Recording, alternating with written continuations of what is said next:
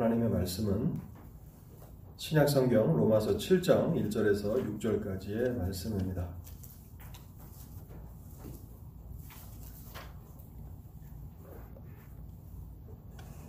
하나님의 말씀 신약성경 로마서 7장 1절에서 6절까지의 말씀을 읽겠습니다.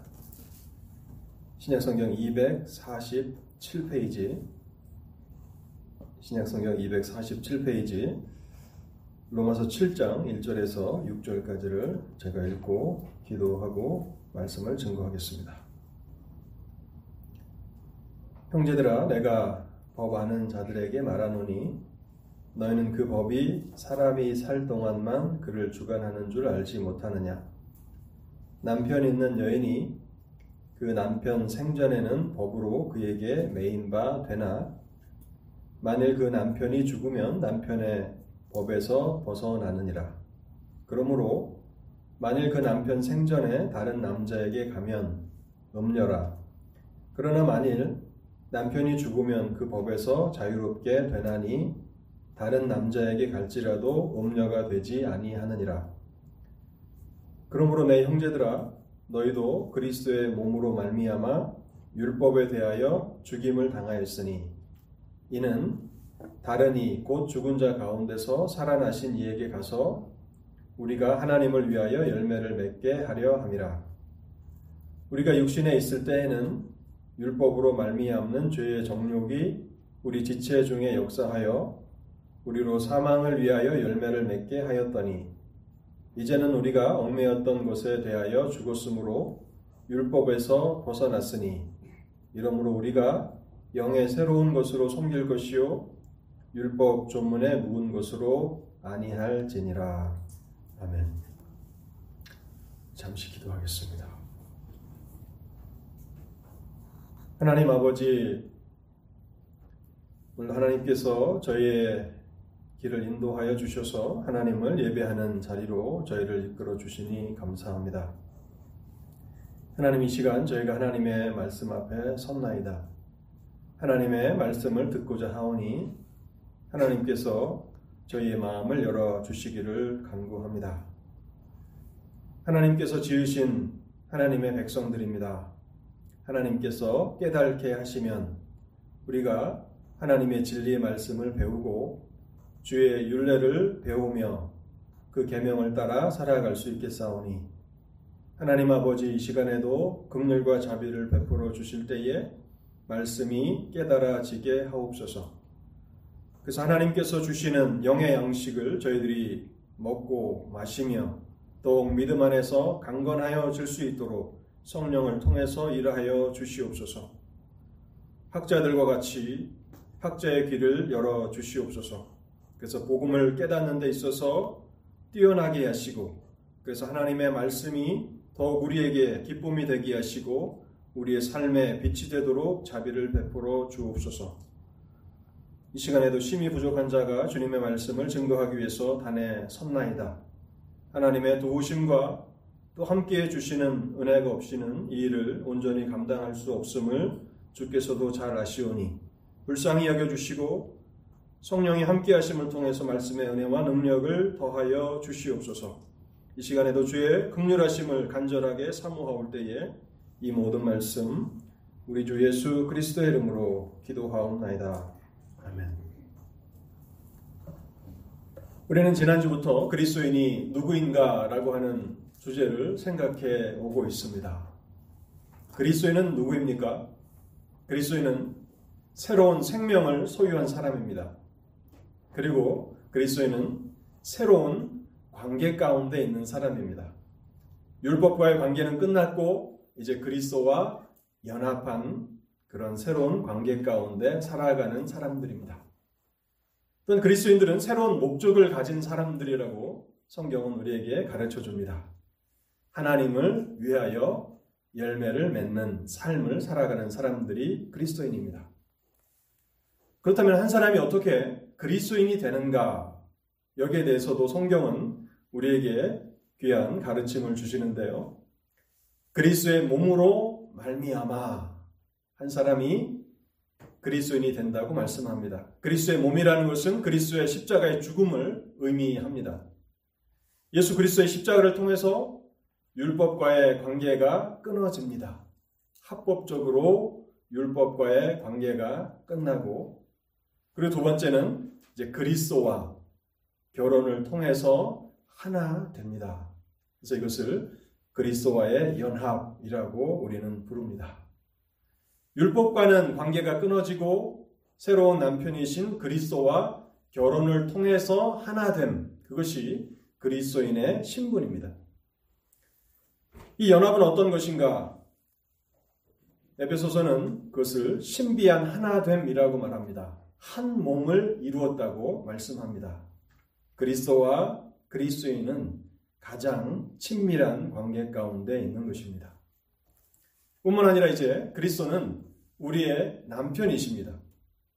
그래서 그리스도의 주권과 권위 아래서 순종하는 삶, 그것이 그리스도인들의 삶입니다.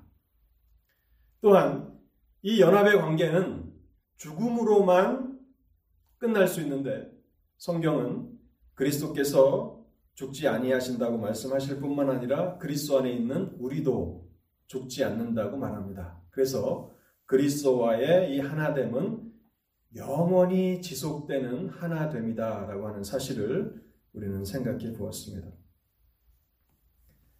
이 땅에 많은 사람들이 있지만 이 모든 사람들을 우리는 두 부류로 나눌 수 있습니다. 첫 번째 부류는 율법 아래 아직 살아가는 사람들입니다. 그리고 또 다른 부류는 그리스도와 연합한 사람들입니다. 근데 여러분, 이 주제가 로마서 7장뿐만 아니라 로마서 8장까지 이어진다는 것을 우리는 기억해야 합니다. 그래서 율법 아래 있는 사람들, 그것을 로마서 6장 14절에서 법 아래 있다라고 말씀하고 있죠. 7장, 오늘 본문 7장 5절에 보시면 우리가 육신에 있을 때에는 육신에 있다라고 하는 것이 곧 율법 아래 있다 하는 그런 말씀입니다. 8장으로 넘어가 보시면 8장 4절부터 육신을 따르지 않고 5절에 육신을 따르는 자, 또 8장 6절에 육신의 생각, 또 8장 7절에 육신의 생각, 또 8장 8절에 육신에 있는 자들은 하나님을 기쁘시게 할 수 없느니라. 이 모든 그 호칭이 로마서 6장 14절에 율법 아래 있다, 법 아래 있다. 그 말과 같은 것입니다. 율법 아래 있는 자들은 육신 안에 있는 자들이고 육신을 따르는 자들이다. 라고 그렇게 성경은 정리하고 있습니다. 그러면 그리스도인들은 어떤 사람들입니까? 그리스도와 연합한 사람들. 그래서 은혜 아래 있는 사람들. 그리고 8장으로 넘어오면 이제 영을 따르는 사람들. 영 안에 있는 사람들. 이렇게 구분하는데 성경은 특별히 로마서는 인류를 두 부류로 나누고 있다는 사실입니다. 그래서 그리스도인이 된다라고 하는 것은 가장 본질적으로 그리스도께 속한 사람, 그리스도와 연합한 사람, 그리스도를 따르는 사람이라고 하는 정의가 가장 본질적인 핵심적인 그런 정의라고 할 수 있을 것입니다. 그래서 우리는 이 그리스도와의 연합의 교리를 잘 이해할 필요가 있습니다. 그리스도와 결혼을 통해서 하나 되었다라고 하는 이 교리를 우리가 잘 이해하게 된다면 우리의 믿음은 지속적으로 성장해 나갈 것이고요. 또한 이것은 우리에게는 무한한 위로가 되는 그런 진리입니다. 우리가 그리스도와 하나 되었다라고 하는 이 진리는 우리에게 많은 위로를 주는 그런 교리이고요. 또한 날마다 우리가 이 진리를 생각할 때에 믿음의 길로 나아가도록 우리를 격려하고 우리에게 힘을 공급해 주는 그러한 진리가 바로 그리스도와의 연합의 진리입니다. 지난주에 우리가 그리스도의 연합의 그 본질에 대해서 간략하게 설명했는데요. 생각해 보았는데요. 오늘은 그리스도의 연합의 유익이 무엇인가? 그리스도와 결혼을 통해서 하나 되는 그것의 유익과 목적에 대해서 말씀을 드리도록 하겠습니다. 먼저 그리스도와 하나 되는 이 연합의 유익은 무엇입니까? 첫 번째는요. 그리스도의 그리스도와의 연합을 통해서 우리는 그리스도의 영화롭고 존귀한 이름을 소유하게 됩니다. 그리스도의 존귀하시고 영광스러운 이름을 우리도 함께 소유하는 사람들이 됩니다. 그럼 미국 사회에서 결혼을 하면 아내들은 남편의 성, last name을 소유하게 되죠. 결혼을 통해서 그 남편의 가족의 한 사람이 되었다라고 하는 것을 증명하는 것입니다. 이와 같이 우리가 그리스도와의 이 연합을 통해서 하나가 될 때에 우리는 그리스도인이라는 이름을 갖게 됩니다. 이것은 얼마나 영광스럽고 존귀한 이름입니까? 그리스도인이라고 하는 이 이름은요, 이 사람은 그리스도에게 속했습니다. 라고 하는 그런 의미를 갖는 것입니다. 이 사람은 그리스도의 사람입니다. 라고 하는 그런 의미를 갖고 있는 것이죠. 우리가 사람들에게 불림을 받을 때 그리스도인, 그리스도라고 하는 이 영광스럽고 존귀한 이름을 함께 소유하고 있다는 것입니다. 바울은 빌립보서 2장 8절에서 그 이름이 얼마나 존귀한 이름인가를 이렇게 설명합니다. 사람의 모양으로 나타나사 자기를 낮추시고 죽기까지 복종하셨으니 곧 십자가의 죽으심이라. 이러므로 하나님이 그를 지극히 높여 모든 이름 위에 뛰어난 이름을 주사 하늘에 있는 자들과 땅에 있는 자들과 땅 아래에 있는 자들로 모든 이름을 모든 무릎을 예수의 이름에 꿇게 하시고 그리스도라고 하는 그 존귀하고 영광스러운 이름으로 불린다는 것은 우리에게는 대단한 명예입니다. 영광입니다. 여러분들 가운데 뭐 바이든이라고 하는 last name을 가지신 분이 혹시 계시다면 우리는 그 사람을 다시 한번 쳐다볼 겁니다. 미국의 대통령과 무슨 관계가 있나? 그렇지 않겠습니까? 뭐 트럼프라고 하는 last name을 가진 사람이 있다면 우리도 그 사람을 주목해서 볼 겁니다. 그런데 우리는 그리스도라고 하는 더 높은 이름, 더 존귀하고 영광스러운 이름을 소유한 사람이 되었다는 것입니다. 그래서 사실 우리가 세상에서 우리의 그 신앙을, 우리의 믿음을 이렇게 드러내는 것을 좀 주저할 때가 있을 겁니다. 그런데 그리스도의 그 이름을 우리가 소유했다라고 하는 것을 결코 부끄러워서 부끄러워해서는 안 될 것이고 오히려 우리는 그것을 자랑하며 그것을 기뻐하며 우리가 그리스도인이라고 하는 사실을 그렇게 당당하게 어, 말할 수 있는 그런 사람이 되어야 할 것입니다. 그리스도와의 연합의 두 번째 유익은 무엇입니까? 이 두 번째 유익은 무엇인가 하면 예수 그리스도에게 속한 것은 다 우리의 것이 됩니다. 예수 그리스도의 것은 다 그리스도 안에 있는 우리의 것이 됩니다. 마치 가난한 그 신부가 부자 남편과 결혼하면 어떻게 됩니까? 남편이 가지고 있는 모든 것을 함께 공유하는 것 아닙니까? 결혼은 그것입니다. 결혼은 아무리 신분의 차이가 있을지라도 결혼 관계를 통해서 하나가 된다면 남편과 아내는 공동으로 모든 특권들을 누리는 것입니다. 고린도전서 1장 30절은 그러한 연합을 통해서 우리에게 무엇이 주어졌는가를 설명해 주고 있는데요. 너희는 하나님께로부터 나서 그리스도 예수 안에 있고 예수는 하나님으로부터 나와서 우리에게 지혜와 의로움과 거룩함과 구원함이 되셨으니 그리스도의 지혜는 그리스도의 의로움과 거룩함과 구원함은 그리스도 안에 있는 자들의 소유이기도 하다고 성경은 말씀하고 있는 것입니다. 여러분 로마서를 우리가 공부해 나갈 때 로마서는 믿음으로 말미암아 의롭다 하심을 받는다. 그래서 그것을 우리가 한자로 이신칭이라고 하죠. 이신칭의를 전하는 것이다. 왜 이신칭이라고 하는 믿음으로만 사람이 의롭다 하심을 받는다는 이 교리를 설명하면서 로마서는 예수 그리스도와 또 그리스도인과의 이 연합을 이야기하는가 조금 의아하실 수 있습니다. 이신층이의 교리를 우리가 온전히 이해하기 위해서는 연합의 교리를 이해하는 것이 필수적인 것입니다. 예수 그리스도와 그리스도를 믿는 사람이 결혼 관계를 통해서 하나 됐다라고 하는 그리스도와의 연합의 관계를 이해하는 사람들만이 믿음으로 말미암아 의롭다 하심을 받는다라고 하는 그 교리를 온전히 이해할 수 있는 것입니다. 우리는 그리스도와 결혼 관계를 통해서 하나가 되었기 때문에 그리스도의 완전하신 의로움이 우리의 것이 되는 것입니다. 마태복음 3장에 보면요. 예수님께서 공생애를 시작하시고 나서 세례 요한에게 가십니다.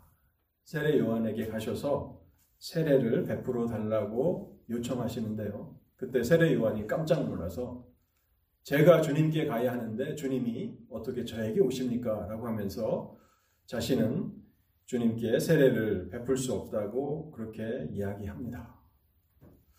왜 주님은 세례를 받으시려고 했을까요? 세례는 내가 죄인입니다 라고 하는 죄인의 고백이 있는 사람에게 베풀어지는 교회의 속내죠. 예식이죠. 근데 예수 그리스도는 죄가 없으신데 왜 세례를 받으시려고 하신 것일까요? 그리고 세례 요한은 처음에는 예수 그리스도께 세례를 베풀 수 없다고 거부했지만 나중에는 예수 그리스도께 세례를 베풉니다. 그 이유가 어디 있습니까?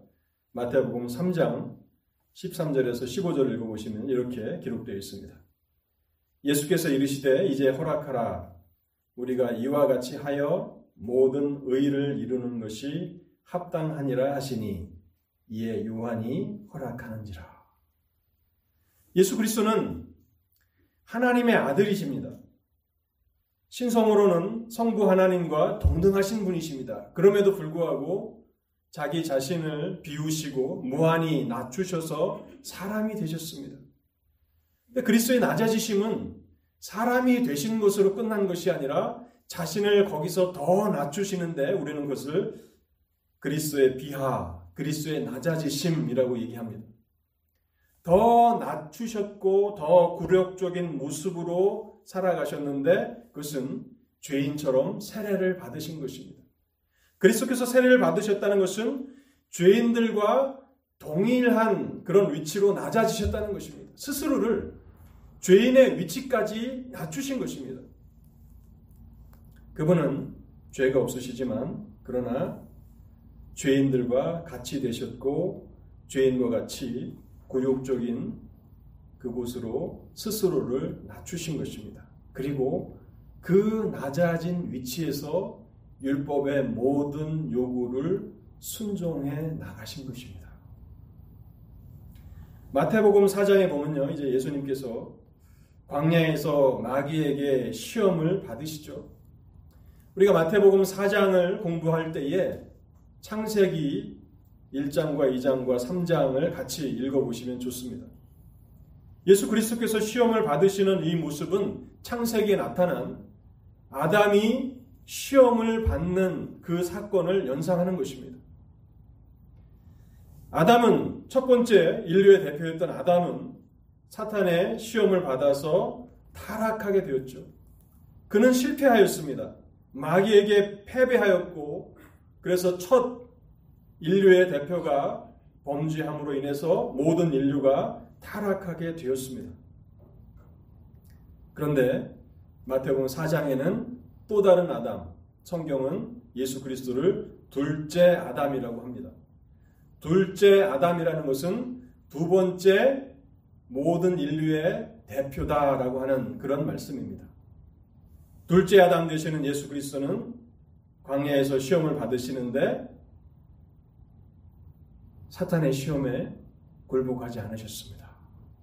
그는 40일 동안 줄이셨지만 그러나 사탄의 세 번의 그 시험을 다 물리치시고 승리하셨습니다. 여기에 우리의 소망이 있는 것입니다. 그리스도께서 성육신 하심으로 낮아지시고 요한에게 세례를 받으심으로 더 자신을 굴욕적인 모습으로 낮추셨는데 그 낮아지신 곳에서부터 율법의 모든 요구들을 순종해 나가시기 시작하시는 것입니다. 그리고 우리가 사장에서 한 가지 더 생각해 봐야 되는 것은요. 시험을 받으신 장소가 광야라고 하는 이 특별한 지명을 우리는 생각해 봐야 합니다. 여러분, 광야 하면 무엇이 떠오르십니까? 광야. 출애굽가 떠오르지 않으십니까? 광야에 그 길을 40년 동안 걸었던 이스라엘 백성들, 출애굽, 출애굽한 이스라엘 백성들이 40년 동안이나 머물렀던 곳, 그리고 출애굽한 애굽에서 하나님의 전능하신 능력과 은혜로 건짐을 받았던 이스라엘 백성들이 실패했던 장소가 광야입니다. 그렇죠? 이스라엘 백성들에게는 이 광야는 아마도 뼈저리게 아픔이 있는 그런 장소일 것입니다. 그런데 이스라엘이 출애굽한 이스라엘이 실패했던 그 광야에서 하나님의 아들 예수 그리스도께서 사탄에게 시험을 받으시는데 그 시험을 물리치시고 승리하셨다는 것입니다. 이미 이제 사탄의 나라는 패배하기 시작한 것입니다. 예수 그리스도께서 이 땅에 오셔서 성육신 하시고 또 요한에게 세례를 받으시기까지 낮아졌을 때, 낮아지셨을 때 사탄은 좋아했을 것입니다. 그런데 그 낮아지신 자리에서 하나하나 모든 율법의 요구들을 이루어 나가기 시작하시고 또한 사탄의 시험을 물리치셨다는 사실입니다.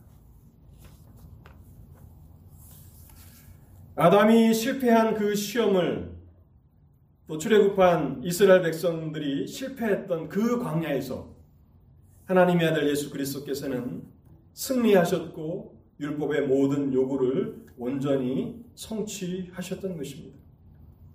그 위의 모든 삶은 우리는 복음서를 통해서 더 분명하게 알게 됩니다. 마지막으로 그리스도의 그 십자가에서의 최후의 승리에 대해서 제가 요한복음 19장 30절 말씀을 읽어드리도록 하겠습니다. 그 굴욕적인 자리에서부터 시작하신 그리스도께서 이제 마지막 십자가에 달리셔서 최후 승리의 선언을 하시는데요. 예수께서 신포도주를 받으신 후에 이르시되 다 이루었다 하시고 머리를 숙이니 영혼이 떠나가시니라. 다 이루었다. 그분은 죄인처럼 낮아지시고 스스로를 굴욕의 자리로 낮추셨는데 거기서부터 율법의 모든 요구들을 성취하셨고 사탄의 시험을 받으시지만 승리하시고 모든 율법의 요구들을 완전케 하셨고 우리가 지난 시간에 생각했던 것처럼 예수를 믿는 하나님의 백성들의 죄에 대한 모든 율법에 대한 형벌을 십자가에서 만족케 하셨죠. 율법은 그리스도께 그를 믿는 모든 백성들에 대한 죄에 대한 형벌을 요구하였고 그리스도는 그곳에서 불면의 하나님이시지만 죽임을 당하셨, 당하셨습니다. 그러며 내가 다 이루었다 라고 말씀하시는 것입니다. 하나님은 하나님의 백성들에게 완전한 의를 요구하십니다. 흠이 없는 완전한 의를 가지고 있어야 우리는 하나님 앞에 당당히 설 수 있습니다. 그런데 어떻게 우리와 같이 불완전한 주인이 하나님 앞에 설 수 있습니까? 그리스도의 연합을 통해서 그리스도의 완전하신 의가 우리의 것이 되었기 때문에 가능한 것입니다. 그래서 어떻게 믿음으로 예수 그리스도의 완전하신 의가 우리에게 전가되는가, 우리에게 주어지는가, 거기에 대한 해답이 그리스도와의 연합입니다. 우리는 그리스도의 신부, 그리스도의 아내입니다. 그래서 그리스도의 완전하신 의로움은 우리의 소유도 되는 것입니다. 예수 그리스도를 시험하고 또 넘어뜨리기 위해서 많은 계계를 부렸던 사탄은 그리스도 안에 있는 성도들에게도 동일한 시험과 또 올무를 앞에다 놓을 것입니다. 우리가 죄를 지을 때마다 우리가 실패할 때마다 우리의 죄와 실패를 지적하며 우리를 침체시키려고 할 것입니다. 그때마다 우리는 그리스도와의 연합의 교리를 붙들어야 합니다. 나의 실패와 또 나의 죄에도 불구하고 나는 그리스도 안에 속한 자가 되었다라고 하는 이 교리를 분명하게 이해할 때 우리는 실패한 그 자리에서 범죄한 그 자리에서 다시 일어날 수 있는 것입니다. 세 번째로 그리스도와의 연합의 그 유익은요. 하나님 앞에 나아가 당당하게 간구할 수 있는 특권을 소유하게 되었다는 것입니다. 하나님 앞에 나아가 우리가 기도할 때 우리는 특별한 특권이 있습니다. 그것은 우리가 하나님 앞에 간구할 때에 그것이 우리에게 유익한 것이라면 하나님께서는 결코 거절하지 않으신다는 것입니다. 여러분 이것은 우리에게 무한한 위로가 되고 우리로 하여금 끊임없이 하나님 앞에 간구하게 하는데요. 여러분이 이것을 머리로 깨달으실 뿐만 아니라 마음으로 이것을 다 체험하셨으면 좋겠습니다. 어떠한 것이 내가 기도하는 것이 정말 나에게 유익한 것이라면 하나님께서는 그리스도 안에 있는 자들에게 그것을 반드시 허락하신다는 것입니다. 우리가 하나님 앞에 나아갈 때에 우리의 삶의 열매를 가지고 또 우리의 행위의 의로움을 가지고 나아가서 하나님 앞에 기도하고 간구한다면 우리는 주저하거나 망설일 수밖에 없을 것입니다. 내가 거룩하신 하나님 앞에 나아갈 자격이 있겠는가? 대부분의 경우 우리는 하나님 앞에 기도할 용기를 갖지 못합니다. 그런데 그리스도 안에 있다라고 하는 것은 무엇인가 하면 놀라운 특권인데요. 그것은 우리의 삶의 열매나 행위의 의로움을 가지고 하나님 앞에 나아가는 사람들이 아닙니다.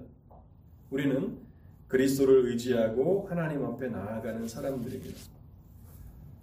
그리스도를 의지한다라고 하는 것은 무엇인가 하면 그리스도와의 연합의 결과로 우리는 하나님의 가족의 일원이 되었다라고 하는 사실을 깨닫고 그 사실을 믿고 하나님 앞에 나아가는 것입니다. 여러분 아무리 직무가 바쁘고 또 아무리 스케줄이 빡빡해도 대통령이 아버지인 그런 자녀들은 어느 때나 대통령 집무실에 들어갈 수 있는 것이 아닙니까? 그렇죠? 뭐 경호원들이나 수행원들도 자식이 들어가서 아버지를 만나겠다는데 그것을 막기는 어려울 것입니다. 그리고 아무리 대통령 자신이 바쁜 스케줄에 있다고 해도 자식이 만나겠다고 한다면 자비로운 아버지 같은 경우에는 잠깐 모든 스케줄을 어, 스톱하고 자녀의 요구를 들어줄 것입니다. 그것이 자녀됨의 특권입니다. 우리가 그리스도와의 연합을 통해서 그것이 남자와 여자가 결혼으로 하나 되는 것이라고 성경이 설명하고 있지 않습니까? 한 사람이 그리스도인이 되는 것은 예수 그리스도와 또 그를 믿는 사람이 결혼 관계를 통해서 하나 되는 것입니다. 그래서 그리스도라고 하는 그 이름을 함께 소유한 것이고 그래서 우리는 특별한 자격과 주의를 가지고 있는 것입니다. 그래서 하나님 앞에 기도할 때 내가 하나님 앞에 내세울 것이 아무것도 없는데 내가 어떻게 하나님 앞에 기도할 것인가? 여러분 그렇게 생각하시면 안 되고요. 그리스도를 의지하고 우리의 남편이신 그리스도를 의지하고 그리스도 때문에 우리가 얻게 되는 그 신분을 그 특권을 우리가 생각하고 하나님 앞에 간구할 용기를 내셔야 되고 또 그것이 우리에게 유익한 것이라면 하나님은 반드시 허락하신다라고 하는 그 확신을 가지시고 기도해야 하는 것입니다. 네 번째 특권은요. 우리는 천사들의 섬김을 받는 위치에 있다는 것입니다. 천사들의 섬김을 받는 위치가 바로 그리스도 안에 있는 사람들의 존귀한 위치입니다.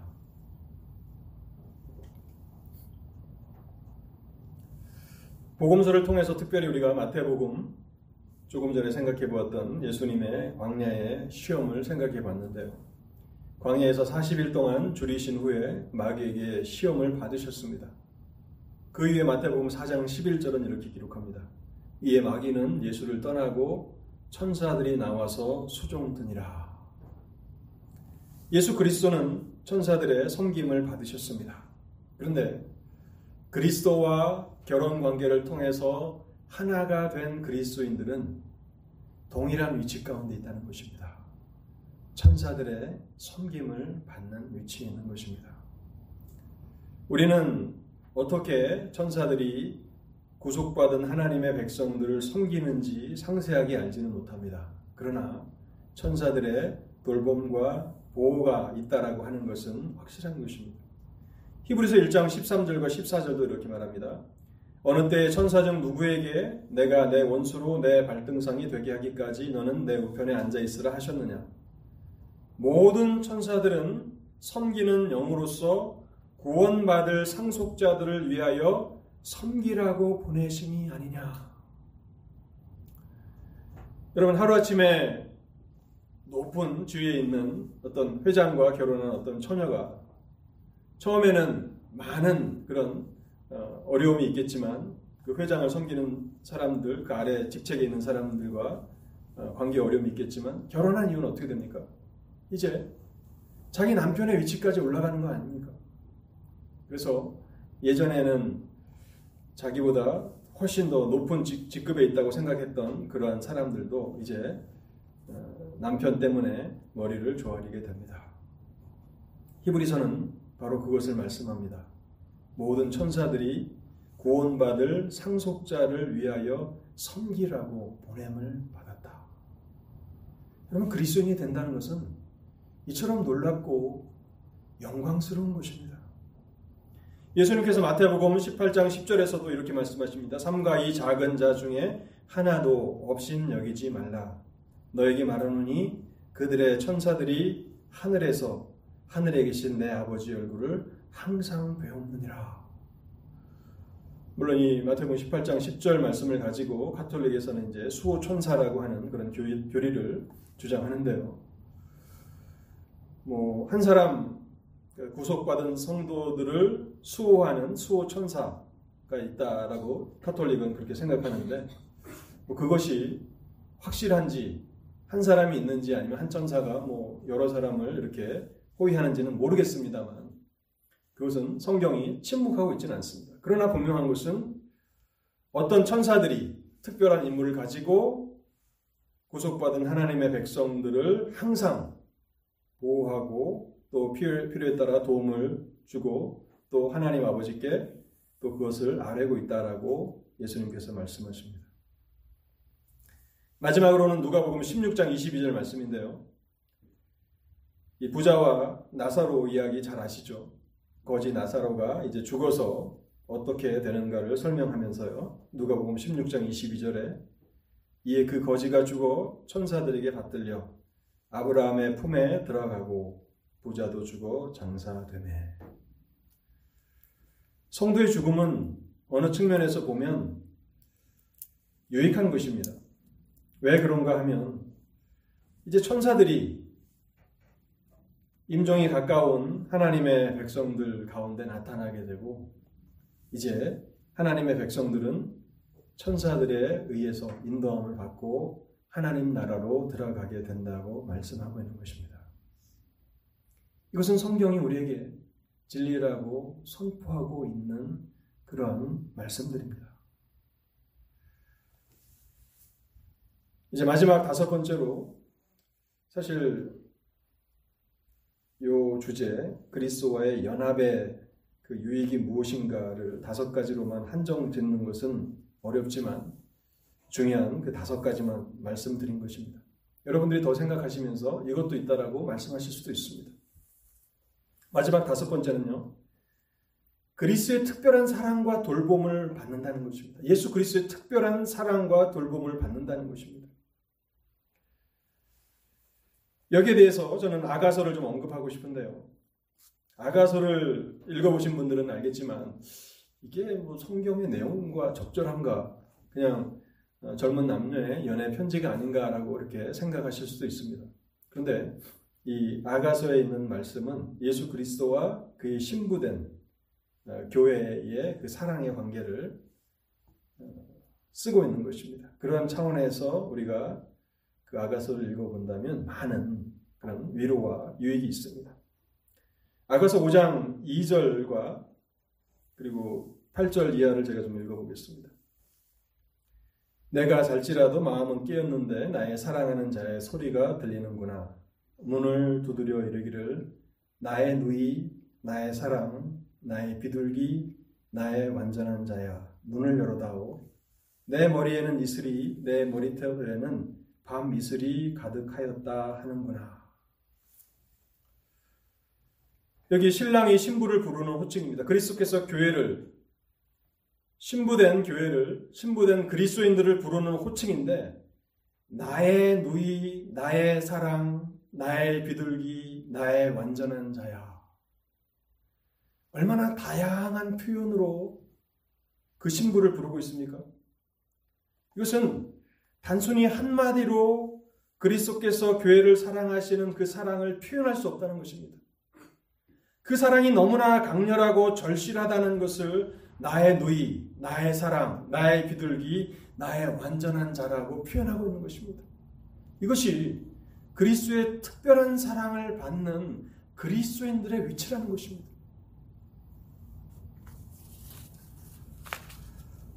뿐만 아니라 본문에 보면 그 신부는 신랑의 사랑을 잘 알지 못합니다.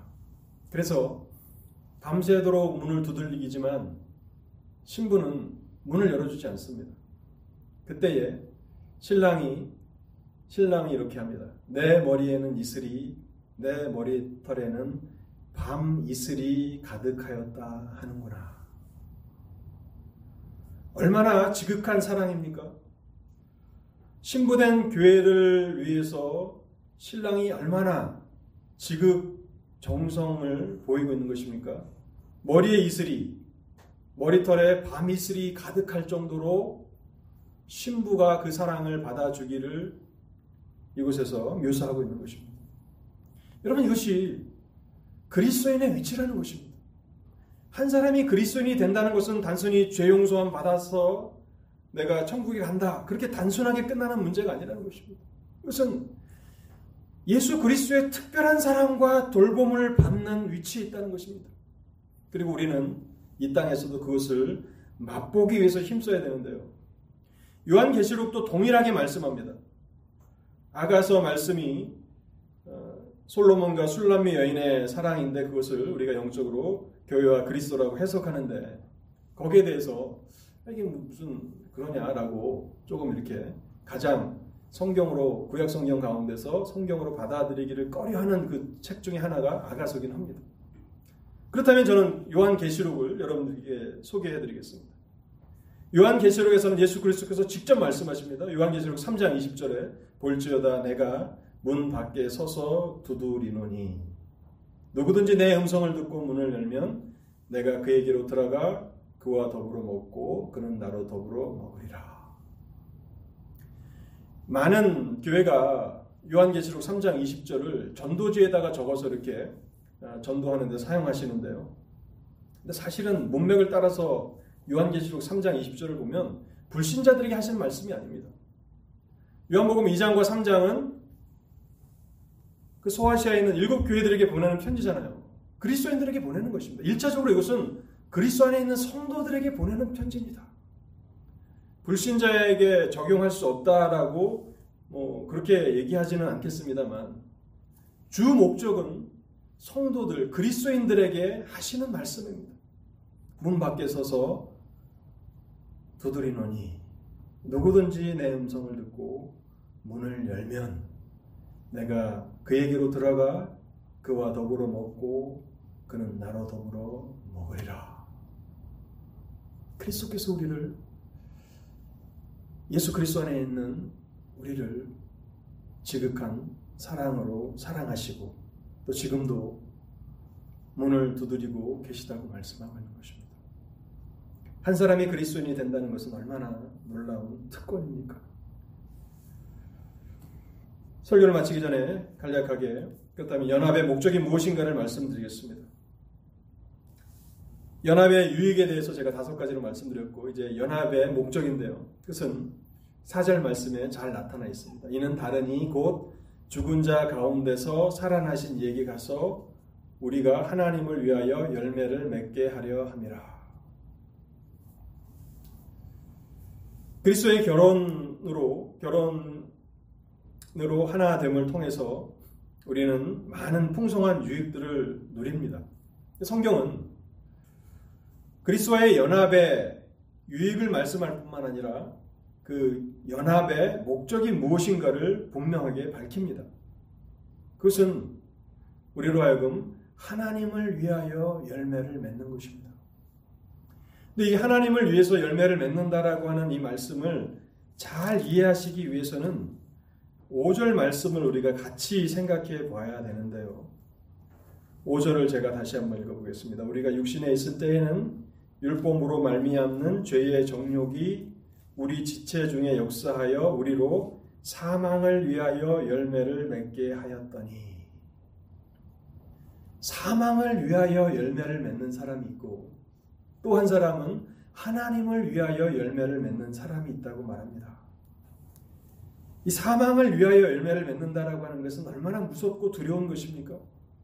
이 말씀은 육신에 있는 사람들 또 율법 아래 있는 사람들은 결국에는 사망밖에는 죽음밖에는 남는 것이 아무것도 없다라고 말씀하는 것입니다. 그 삶을 다 살고 그 나중에 얻게 되는 것은 죽음밖에 없다는 것입니다. 이 죽음은 영적인 죽음을 의미할 뿐만 아니라 육적인 죽음을 의미하는 것입니다. 히브리서 9장 27절에 한 번 죽는 것은 사람에게 정하신 것이요 그 후에는 심판이 있으리니 죽어온 무서운 죽음이 기다리고 있는 것입니다. 그런데 성경은 육신에 있는 자들에게 육신의 죽음이 끝이 아니라고 말씀하고 있죠. 요한계시록에 보면 둘째 사망이 있습니다. 영원한 불못에 던져지는 둘째 사망이 있다는 것입니다. 그래서 우리가 율법 아래 살아갔을 때 우리가 결국에는 얻게 되는 그 열매는 죽음의 열매라는 것입니다. 사망을 위하여 열매를 맺는 삶이었습니다. 네, 하나님은 은혜 가운데 우리를 예수 그리스도의 십자가의 죽으심을 통해서 율법과의 관계를 끊어지게 하셨고 이제는 예수 그리스도와 결혼하여서 하나가 되어 연합한 사람들이 되게 하셨습니다. 그 결과는 무엇입니까? 우리는 하나님을 위하여 열매를 맺는 사람들이 되었습니다. 이 부분은 아마 다음 주에도 계속 좀 살펴보게 될 것입니다. 하나님을 위해서 열매를 맺는 것은 무엇입니까? 갈라디아 5장 22절에 보면 성령의 아홉 가지 열매가 있죠. 사랑과 희락과 화평과 오래 참음과 자비와 충성과 온유와 절제라. 얼마나 아름다운 영광스러운 열매입니까? 이것은 그리스도와 연합된 자들만이 맺을 수 있는 열매입니다. 요한복음 15장에 보면 포도나무와 가지의 비유를 말씀하시면서 가지가 포도나무에 붙어 있지 않으면 열매를 맺을 수 없다고 그랬죠. 이제는 그리스도와의 결합, 결혼 관계를 통해서 연합되었기 때문에 하나님의 능력이 하나님의 권세가 지속적으로 우리에게 공급되는 것입니다. 그래서 아침에 일어나셔서 여러분들이 기도할 때에 오늘도 내가 어떻게 믿음으로 싸워서 이길 것인가, 사단의 시험을 이길 것인가 라고 그렇게 고민하고 또 마음을 굳게 먹어서 내가 하루를 승리해야 되겠다. 그렇게 하시기보다는 하나님 우리를 지으셨고 우리를 그리스도와 연합되게 하셨사오니 오늘도 우리가 믿음으로 살아갈 수 있는 은혜와 권세를 공급하여 주시옵소서라고 기도해야 합니다. 하나님이 우리에게 은혜를 공급해 주시고 하나님이 우리에게 힘을 주시고 권세를 주신다면 사망을 위해서 열매를 맺었던 우리들이 이제 하나님을 위해서 열매를 맺을 수 있게 되는 것입니다. 그리고 그 열매는 점점 더 풍성해지게 될 것입니다. 말씀을 맺도록 하겠습니다. 오늘 우리는 예수 그리스도와의 연합에 대해서 생각해 보았고 연합의 유익이 무엇인지를 생각해 보았습니다. 여러분 이것은 얼마나 존귀한 것인지 우리가 이것을 잘 이해하고 우리의 것으로 삼기 위해서 여러분 기도 가운데 기도하신다면 여러분의 삶은 훨씬 더 풍성한 유익들을 누리실 것입니다. 그리스도의 이름을 소유했습니다. 또 그리스도께서 가지신 모든 것들은 우리의 것이기도 합니다. 이것은 믿음으로 의롭다 하심을 받는다는 그 교리를 설명해 주는 귀한 교훈입니다. 또한 하나님 앞에 나아가는 특권이 있습니다. 우리는 하나님의 가족의 일원으로 받아들여졌습니다. 그래서 그리스도를 의지하고 나아간다면 우리의 간구를 하나님이 거절치 않으십니다. 또한 천사들의 섬김을 받습니다. 또 그리스도의 특별한 사랑과 관심과 돌봄의 대상이 됩니다. 하나님께서 우리에게 무한한 은혜를 베푸셔서 이 존귀한 자리로 이끌어 주셨는데 이것을 더 풍성히 깨달으시고 그리스도의 연합으로 말미암아 기뻐하시며 영광을 돌리시는 여러분들 모두가 되실 수 있기를 바라고 그래서 여러분의 삶에 하나님을 위하여 많은 열매들이 더 맺혀 나실 수 있기를 바랍니다. 기도하겠습니다. 하나님 감사합니다. 오늘도 하나님의 진리를 저희들로 하여금 상고하게 하시니 감사합니다. 하나님의 진리가 참으로 그 길이와 넓이와 높이와 깊이를 우리가 가히 다 측량하기 어려울 만큼 그렇게 영광스럽고 위대하다는 사실을 다시 한번 생각합니다. 심히 부족한 자가 하나님의 진리를 다루었사오나 이제는 성령 하나님 선포된 진리 가운데 함께하여 주시고 사랑하는 성도들 이해력을 넓혀 주셔서 그 입술에 감사와 찬송이 넘쳐나게 하시고 하나님 앞에 온전한 영광을 돌려드리는 그러한 일이 있도록 이 진리를 더욱 깊이 깨닫게 하여 주옵소서. 한 주간을 살아갈 때에도 우리가 하나님 앞에 나아가 간구할 때도 이 영광과 특권을 맛보기를 소원하는 그러한 영적인 갈망으로 살아가게 하옵소서. 이 모든 말씀 우리 주 예수 그리스도의 이름으로 기도하옵나이다.